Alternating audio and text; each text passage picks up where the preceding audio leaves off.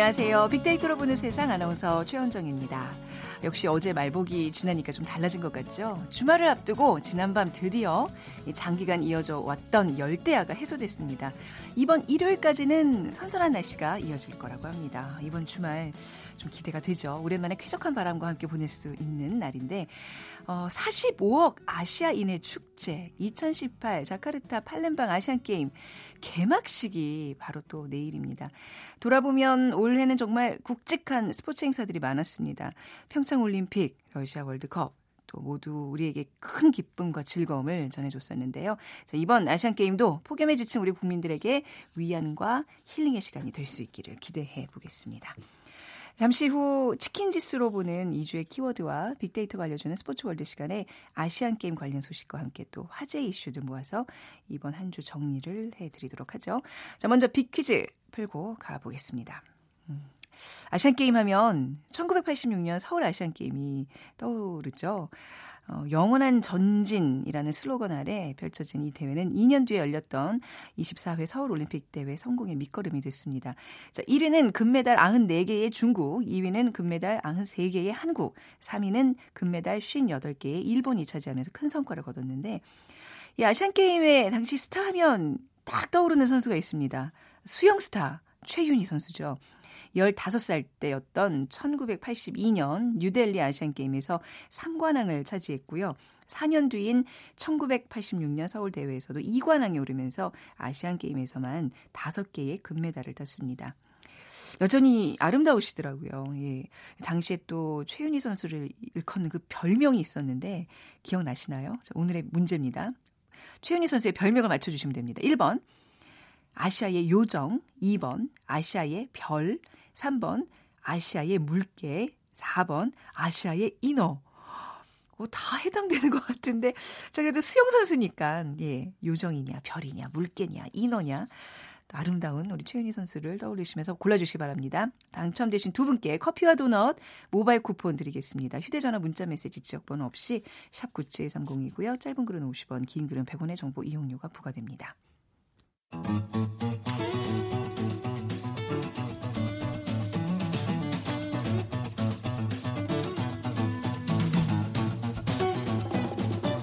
치킨 지수로 본 2주의 빅데이터.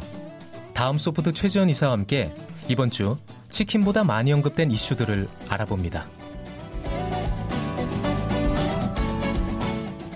다음 소프트 최재현 이사 나오셨어요. 안녕하세요. 네, 안녕하세요. 네. 자, 지난 한 주 또 우리 치킨 지수에 영향을 준 키워드 어떤 것들이 있었는지 볼까요? 네, 일단 다섯 개가 올라왔는데요. 국민연금 개편 네. 키워드 있고요. 또 자존감에 대한 얘기가 많이 올라옵니다. 네. 그리고 터키 리라화 폭락 음. 또 뉴스에 많이 올라왔죠. 또 성적 조작 의혹과 아시안 게임 소식이었습니다. 네. 자, 국민연금 개편이 어떤 이슈인가요? 어, 최근 언론을 통해서 많이 접하고 있는데 국민연금 개편안의 그 일부가 공개되면서 네. 이에 대한 이제 비판 여론이 거세게 일고 있습니다. 국민연금이 2057년에 고갈된다는 그 전망이 나왔고 네. 이에 따라 납부액을 올린다는 이 구상이 또 나왔죠. 음. 그래서 납부 연령 상한선도 올라가서 기존의 60세에서 65세까지 늘린다는 개편안이 공개됐고요. 네. 국민연금에 대한 언급량을 살펴보면 꾸 꾸준하게 이제 관심이 높아지고 있으면서 어, 지금 8월 3주 차에 아주 높게 폭발적으로 증가가 되고 음. 지금 관심량이 지난 전주에 비해서 4.5배 가량 급증했습니다. 그러니까 이게 사실 굉장히 민감할 수밖에 없는 국민 모두에게 그렇죠. 그러니까 본인이 이제 네. 받는 거에 대해서 되게 음. 뭔가 건드리거나 잘못된다 그러면 그러니까, 참지 않죠. 그렇죠. 또 지금 또 현재 내는 X가 좀 많은 경우에는 그렇죠. 더더욱 그렇습니다. 네. 이뭐 반응과 연관 키워드 볼까요? 어, 사실 국민연금은 오래전부터 사실 말도 많고 탈도 네. 많은 그런 키워드인데 네. 부정 감성 73%로 높게 형성이 되면서 감성 키워드 1위가 손해예요. 그러니까 내가 음. 이렇게 내고 있는데 네. 손해 본다라는 느낌을 받는다라는 거죠. 그리고 이제 일방적이다라는 표현도 나오고 있고 그리고 또 불안하다, 또 위기다, 음. 또 분노, 불만, 또 망하다 같은 얘기들이 어, 표현되고 있다는 건 사실 내기만 하다가 못 네. 받는 거 아니야라는 그런 불안함을 좀 많이 갖고 있다라는 네. 거고요. 사실 고갈에 대한 이런 불안감은 어, 분노나 또 불만으로까지 이어지고 있고, 그러니까 음. 국민연금에 대한 연관 키워드는 이제 저출산이 높게 올라오는 게 저출산이 1위네요. 왜 그렇죠? 왜냐하면 네. 사실 국민연금이 잘 되면 네. 아이를 길어서 되게 낙 수 있는 그 그나마 음. 어떻게 보면 국민연금으로 내가 노후를 네네. 버틸 수 있다라는 생각이 드는데 음. 요새는 그 아이에 집중하다 보니까 네. 내 노후 걱정이 돼서 아이를 낳는 거에 대한 또 부담도 많이 갖잖아요. 아, 그렇기 때문에 이제 국민연금이 저출산하고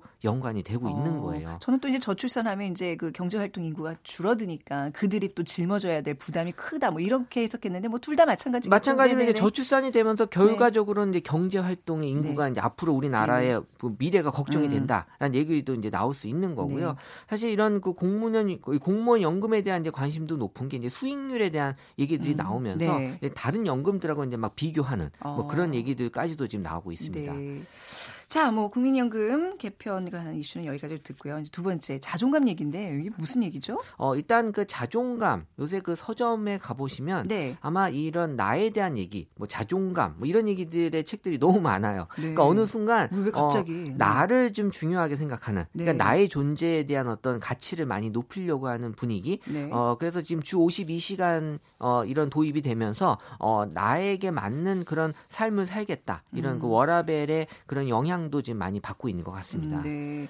자, 뭐 자존감 열풍이 부는 이유 좀 더 구체적으로 보겠습니다. 그러니까 2030 세대 중심으로 이 자존감 열풍이 좀 불고 있는데요. 네. 예, 그들 스스로 이제 자존감이 낮다고 여기는 상황과 지 무관하지 않고요. 일각에서는 저성장 사회에서 큰 성취감을 얻기 어렵기 때문에 음. 그2030 세대가 어, 자기 스스로 이제 찾는 방법들을 찾고 있다. 사실 기, 어, 기성 세대들은 어떤 회사나 어떤 다른 걸 통해서 어떤 성취감들을 좀 많이 얻을 수 있, 다면 네. 지금 지금의 뭐 디지털 세대 젊은 세대들은 사실 이런 부분에 있어서 기존 세대와 좀 어려움을 겪고 있다는 거거든요. 네. 그러다 보니까 이제 어떤 자신감들이 떨어지고 있어서 스스로 이런 걸 올리려고 하는 노력들을 많이 하고 있다라는 거고요. 트레이닝으로 근데 연습으로 자존감이 높아질 수 있는 건가요? 그러니까 그렇게라도 하겠다는 거예요. 그러니까 어. 그렇게를 통해서도 나 자신의 자존감을 높이고 싶어하는 네. 사람들이 많아졌다는 거고요. 이런 생각을 통해서도 얼마든지 이제 자존감을 높일 수 있다면 사실 이제 많은 젊은 세대 들은 이런 것들에 대한 음. 관심이 좀 높고요. 어, 심지어 뭐 상담이나 대화를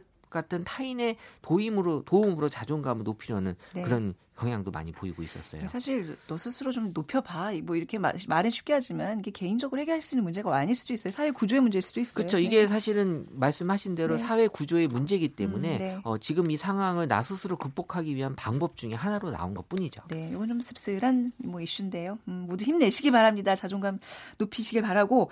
자, 세 번째 키워드는 어, 터키 리라화가 진짜 폭락을 했어요. 예. 네, 이번 주 정말 많은 얘기들이 오고 갔는데요. 네. 그러니까 2010 2016년 터키가 테러 조직 지원 등의 혐의로 그 미국인의 그 목사를 체포했죠. 그래서 음. 이 트럼프 대통령이 이 목사가 부당하게 구금됐다며 어, 석방 문제를 놓고 지금 어, 서로 양 국가가 뭐 고율 관세 조치를 지금 내리고 네. 또 이런 또 보이콧 이런 물건을 안 사는 또 이런 것까지 보여주고 있는데 터키 리라화에 대해서 8월 9일부터 15일까지 어, 꾸준하게 이제 관심도가 높게 어, 음. 어, 올라오고 있으면서 언급량이 평소보다 7배 이상 급증했습니다. 네, 네. 여기에 대한 반응 뭐 제 주변에서는 야, 이럴 때 터키 한번 여행 가야 되는 거 아니야? 뭐 이제 뭐 그런 얘기도 하던데 저 어떻게 나타나요? 그런 분들에게 네. 좀 들려주고 싶은 원문이 예. 남이 나라가 폭망 중인데 환율 싸다고 직구한다는 등 여행 가자는 등 뭐 이런 그 원문이 있어요. 생각해보세요. 우리도 만약에 우리 우리나라 IMF 시기 때좀 네. 우리 힘들 그, 런 시기에 정말 외국인들이 야 이제 한국 뭐 저가에 이제 뭐 물건 사러 가지 이러면 정말 기분 나쁘잖아요. 많이 그렇죠? 나쁘죠. 네, 그래서 사실 지금 뭐 터키라는 나라가 음. 갖는 특성도 있지만 네. 어 지금 많은 고민들을 하실 것 같아요. 지금 음, 이 네. 시기에 가서 뭐좀 어, 혜택을 받을까라는 고민들을 하시는 분도 있고요. 네. 어쨌든 중요한 건 지금 터키라는 나라 자체는 상당히 불안하다. 뭐 음. 뭐 경제 불안도 있고요. 또 환율 방어 조치를 취하고 있지만 어, 쉽게 지금 해결이 안 되고 있고 네. 그러니까 감성 키워드 1위가 이제 불안하고 또 우려가 되고 그러면서 이제 3위 그 사다라는 표현이 나온 건 이 환율로 인해서 우리가 네. 기존에 비싸게 샀던 물건들이 여기서는 좀 명품을 싸게 살 수 있는 그런 또 효과가 있다라는 관점에서 네. 이 사다라는 얘기가 지금 나오고 있고요. 그러면서 이제 그 여행에 대한 얘기, 또 물가, 음. 직구, 명품 이런 얘기들이 어 지금 환율 효과로 아, 인해서 예. 뭔가 저렴하게 구매할 수 있다라는 네. 그 이점이 음. 소비자들에게는 지금 관심을 끌고 있고 실제 이런 목적으로 지금 터키에 여행을 가시려는 분들도 늘어나고 있습니다. 그렇군요. 근데 확실히 이제 국제 경제라는 게 여기 리라 폭락하니까 우리 코스피에도 굉장히 많은 영향을 또 끼치더라고요. 어, 지금 예. 우리도 같이 주가가 아, 그러니까. 내려갔었잖아요. 네. 네. 영향을 받고 있는 거죠. 네, 마냥 뭐 여행으로 들뜰 일은 아닌 것 같습니다. 자, 다음 네 번째 키워드는요? 어, 이 성적 조작 의혹인데요. 네. 최근 한 사립 고등학교에서 이 쌍둥이 자매가 쌍둥이 자매 이 사건 말씀하신 네, 각각 네. 뭐이 121등과 59등이었는데 음. 1등으로 성적이 급등해서 여러 네. 의혹이 되고 어, 되고 있다라는 건데요. 네. 사실 이제 이슈가 된 건 이 이 아버지가 이제 교무부장으로 어, 음. 일을 하고 있기 때문에 여기에 대한 어떤 성적 조작 의혹이 나올 수 있다라는 건데요. 네. 사실 조선시대에 그 상피제라는 게 네. 있거든요. 네네. 사실 어, 그 고향하고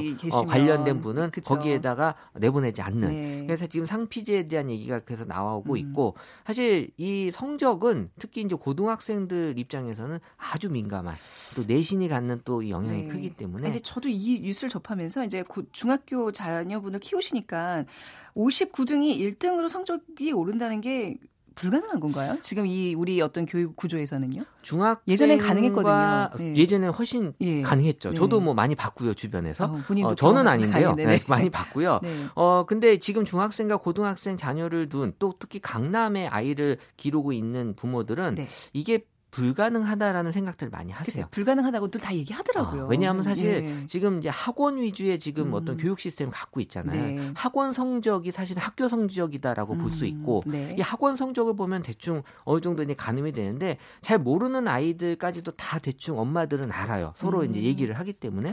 네. 근데 어 저도 아이를 키워보면서 느끼는 건데 중학교 때 성적이 네. 별일 없으면 고등학교 때까지 그대로 가요. 그러니까 그 6년 동안 어떤 역전의 기회나 이런 반전 같은 드라마는 없는 있는 건가요? 왜냐하면 우리... 다 같이 열심히 하거든요. 아, 어떻게? 그래서 이제 중학교 때 네. 내가 성적이 낮으니까 네. 어, 나 열심히 해야지라고 하지만 이미 성적이 높은 애들도 열심히 하거든요. 그렇죠. 그래서 이런 그 반전이 힘들다라는 점점 힘들다라기 때문에 네네. 성적 조작 의혹이 그러니까 이어지고 있는 그렇죠. 거예요. 네. 네. 여기에 대한 반응 굉장히 뜨거웠습니다. 어떤 단어들이 나왔나요? 근데 일단은 뭐 이런 얘기가 나오면 어 사실 이제 부정적인 쪽으로 많이 생각들을 또 가질 수밖에 없고 그 네. 부정 감성이 83%로 나타나면서 음. 일단은 이제 성적 조작 의혹 쪽으로 많이들 생각을 하는데 한편에서는 이 아이 입장을 좀 대변해 줬으면 좋겠다. 사실 이 네. 아이가 가장 큰 희생양이 될 수 있는 음, 거잖아요. 네네. 그래서 누군가는 이 아이에 대한 생각을 좀 할 필요가 있다는 업무들도 많이 있었는데 어쨌든 어이없다, 속상하다. 뭐 싫다, 나쁘다, 씁쓸하다. 네. 사실 어 아이 키우는 입장에서는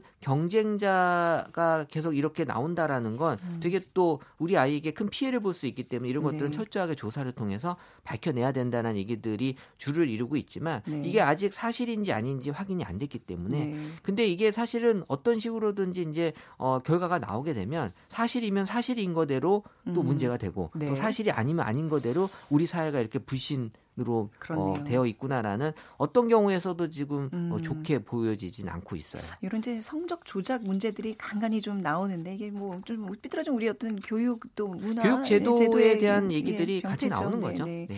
자, 뭐 다섯 번째 키워드로 마무리해 볼까요? 아시안 게임 얘기 빼놓을 수 없죠. 네, 지금 뭐 45억 아시아인의 그 스포츠 축제 자카르타죠. 이 그 아시안 게임이 18일 개막해서 9월 2일까지 16일간 열전을 돌입하고 있는데 지금 네. 뭐 계속 그 예선전을 막 치르고 있어요. 그래서 네. 한국은 남북 단일팀 38명을 포함한 807명이 39개 종목에 출전하고 있고요. 아마 뒤에서 얘기가 나오겠지만 아시안 게임에 대한 관심도가 사실 네. 월드컵만큼은 아니지만 음. 월드컵도 사실은 예년보다는 어, 네. 높진 않았거든요. 네. 아, 시안 게임도 음. 사실은 좀 어, 많이 높진 않지만 네. 그래도 또 우리 경기는 음. 관심 있게 가져줬으면 좋겠습니다. 네. 뭐 치킨 지수에 살펴보기 전에 우리가 저기 8월 16일부터 한풀 이 열기가 좀 꺾인다고 날씨 예보를 빅데이터로 얼핏 했었는데 그게 딱 들어맞았었어요. 어, 제가 뭐 한 달 전에 말씀을 예. 드렸는데 어뭐 저는 늘상 맞추는 거라서 빅, 빅데이터가 그게 그렇게 저는 특별하게 느껴지지 아, 당연한 거였어요. 아, 네. 어, 네. 사실 근데 작년에는 입추가 지나면서 시원해졌어요. 네. 근데 이제 지금은 거의 이제 말복에, 말복에 다가가서 네. 시원해졌으니까 열흘 정도의 지금 음. 아, 1년 사이에 그 더위가 아주 높게 폭염이 나타나고 있는데 네. 사실 이런 추세라면은 내년도 더 더워진다면 네. 사실 처서에 이제 또 더워짐이 네. 꺾이는 현상이 나타나지 않을까 어, 걱정이 돼요. 올 네. 겨울 춥다는데 그것도 나중에 빅데이터로 좀 자세히 분석해 주세요. 아 물론이죠. 저는 네. 날씨는 이제 자신 있습니다.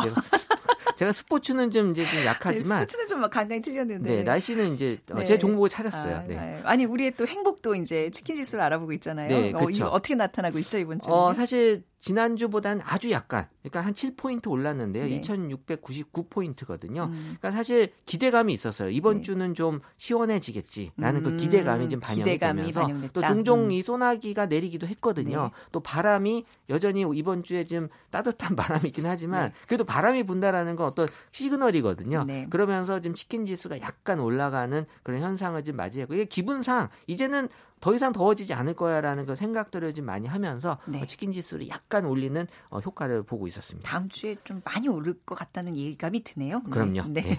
자, 오늘 얘기 여기까지 듣겠습니다. 다음 수업주 최재원 이사였어요. 감사합니다. 네, 감사합니다.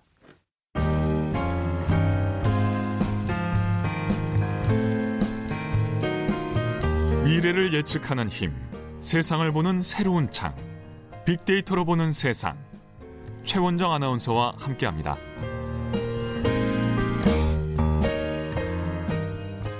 오늘 빅데이터가 알려주는 스포츠 월드 어, 빅커뮤니케이션 전민기 팀장과 함께하겠습니다. 어서 오세요. 네, 반갑습니다. 전민기입니다. 네. 오늘 좀 그 아시안 게임을 빅데이터로 어떤 네. 스포츠 영역보다는 이제 빅데이터로 분석하기 위해서 특별히 정책의 기자 대신 우리 전민기 팀장 모셨어요. 빅퀴즈 부탁드리겠습니다. 네, 아시안 게임의 스타하면 이 선수를 빼놓을 수 없죠. 수영 스타 최윤희 선수인데 네. 15살 때 1982년 뉴델리 아시안 게임에서 3관왕 차지했고요. 4년 뒤인 1986년 서울 대회에서도 2관왕에 오르면서 아시안 게임에서만 5개의 금메달을 땄습니다.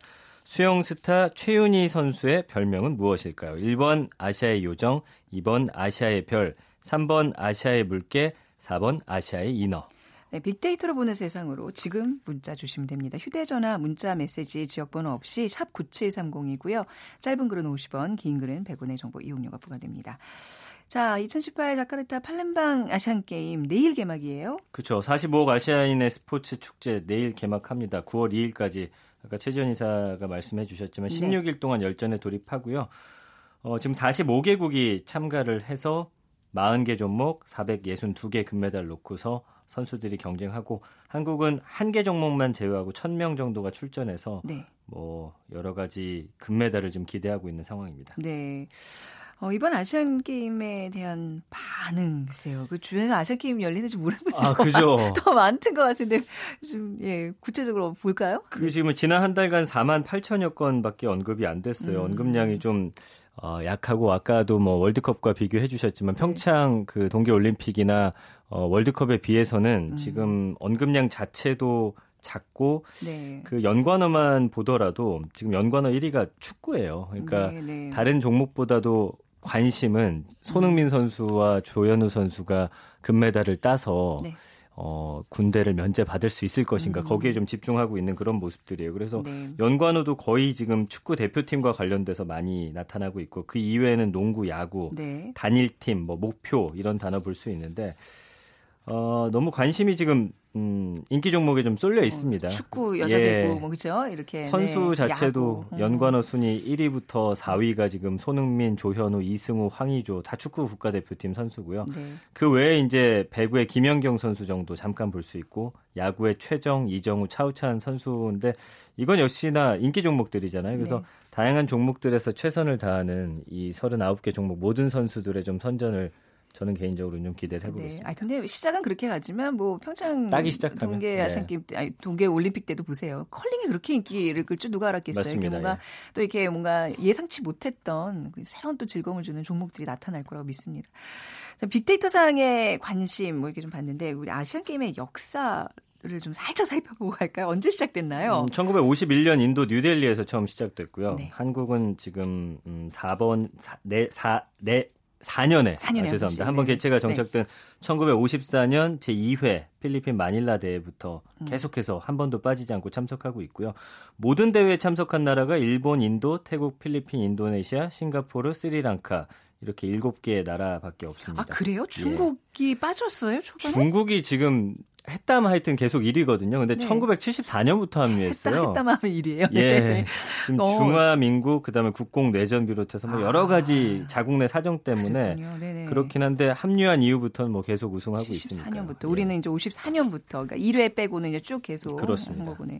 원래 이번 아시안 게임이 베트남 하노이에서 열렸어야 되는 건데 중간에 바뀐 거잖아요. 그렇습니다. 그러니까 1962년 사실 인도네시아에서 4회 대회 이후 56년 만인데 말씀해 주신 대로 원래 개최지는 베트남 하노이였어요. 근데 베트남 정부가 이 과도한 재정 부담을 좀 감당할 자신이 없다라고 하면서 개최권을 반납했고 네네. 네. 그러다 보니까 인도네시아가 어, 이어받게 된 거고요.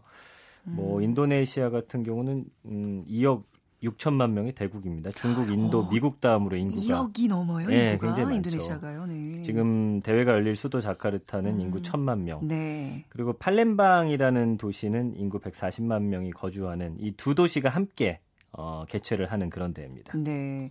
우리 선수단이 항상 그 중국 의 벽은 넘지 못하고 2위가 계속 2, 3위를 다퉜나요, 일본과? 그렇죠. 예, 예. 중국은 솔직히 좀 뛰어넘기가 힘들어요. 이번도 역시 이제 예. 목표가 2위인 2위입니다. 걸로 알고 있어요. 그래서 네. 2위고 현실적으로 가장 높게 올라갈 수 있는 순위 역시 2위고 네. 금메달 한 65개 정도 지금 이상을 획득해야 되는 건데 65개. 예. 음. 그래서 지금 일본의 맹추격이 우려가 된다라고는 하는데 지금 1998년 방콕 대회 이후 6회 연속 아시안 게임 종합 2위를 이번에 하게 되면 6회 연속이거든요. 어, 그래서 네.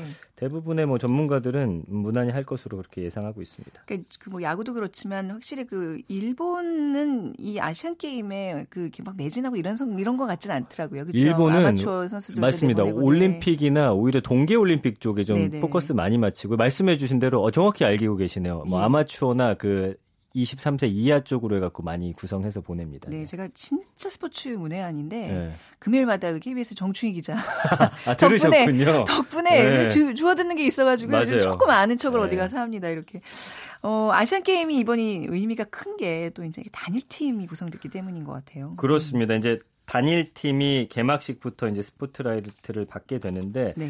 네. 사실은 종목은 딱 세 개예요. 여자 농구, 조정, 카누 이 세개 네. 종목에서 힘을 모아서 뭐 메달 전선에 뛰어들게 되는데 여자 농구는 이미 예선이 시작돼서 첫 경기 승리했고요. 네. 이세 개 종목에서 특히나 이 세 개 종목에서는 좀 메달 땄으면 좋겠다는 음. 게 예, 우리 국민들의 바람이죠.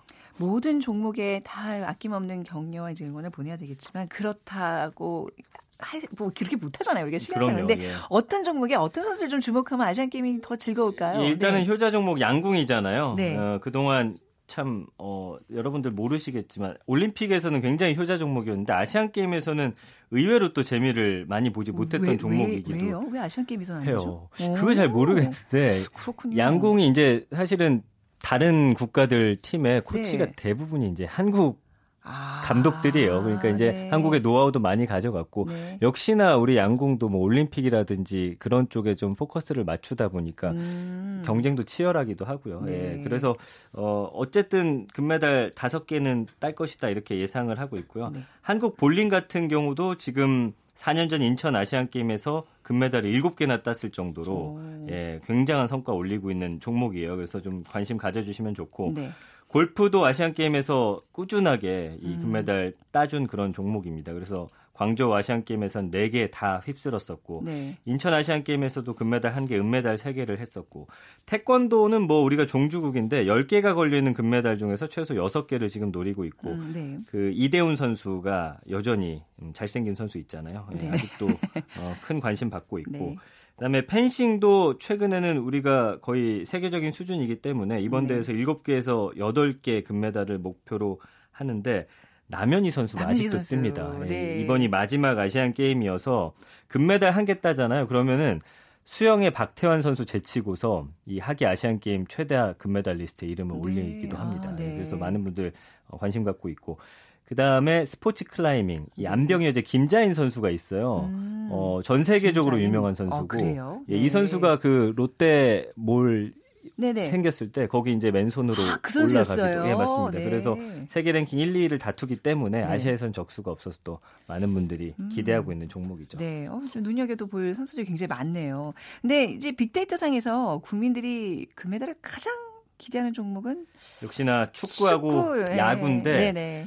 지금 축구 같은 경우는 어 이번에 우승하면은 2014년 인천 아시안 게임에 이어서 2연패도 음. 도전하는 것이기 때문에 네네. 그리고 특히나 이 손흥민 선수에게 포커스가 굉장히 많이 맞춰주면서 꼭 금메달을 꼭 따야 할 것처럼 그렇게 되고 있는데 네. 재밌는 게 이제 우리가 예선 어 한번 이겼고 오늘 네. 또 말레이시아와 경기가 있는데 음. 여기서 1위 하고 그 다음에 이제 그 박항서 감독이 베트남을 음. 지금 음, 감독하고 있는데 어, 그렇네요. 네네. 2위 하면 어. 16강에서 맞붙게 돼요. 어. 그래서 이 경기가 지금 진짜 그거는 예, 흥미로운 예, 그 베트남의 실력도 만만치가 네. 않기 때문에 그리고 네. 이제 야구 같은 경우도 지금 음 굉장히 3연패에 도전하고 있는 그런 동목이기 때문에 네.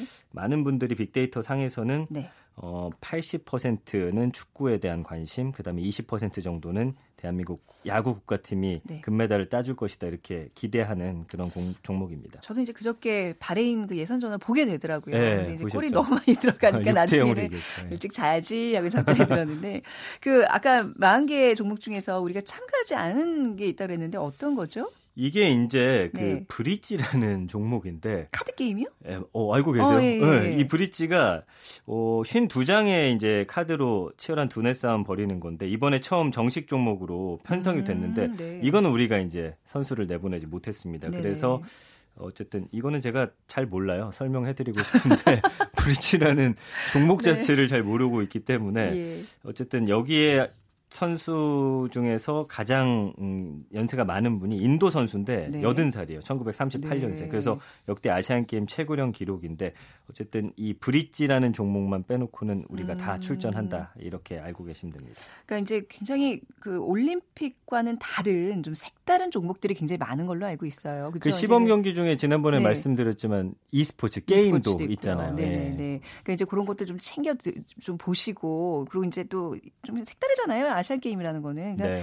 좀 KBS도 좀 대거 인원들이 지금 파견돼서 저희 이제 김호상 PD도 라디오 예. 우리 김호상 PD도 가 있는데 좀 국민적인 관심이 좀 필요할 것 같아요. 요즘 너무 아시안 게임 얘기들 안 하시니까 맞아요. 예, 마음이 불안불안한 거 있잖아요. 시사 이슈가 워낙 많아가지고. 예.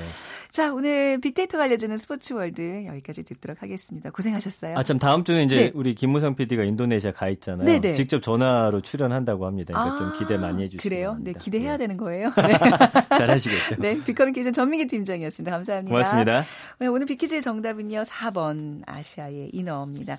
어, 6913님 오늘 주파수 맞추다가 오늘 처음 듣는데 재밌어서 매일 듣기로 하셨다고요. 아하, 최윤희 선수는 아시아의 인어 최현정 아나운서는 라디오의 요정이라고 적으셨는데, 아, 이거 제가 읽어버렸네, 민망하게. 그 9187님, 전북 전주시에서 경비원을 하고 있습니다. 윤정윤희 자매가 수영 국가대표로 오래 있었습니다. 해주셨어요. 자, 우리 두 분께 커피와 도넛 모바일 쿠폰 드리고, 오늘 끝곡은 페퍼톤스의 아시안게임이라는 곡이 있네요. 이 곡 들으면서 마무리하겠습니다. 지금까지 아나운서 최현정이었어요. 고맙습니다.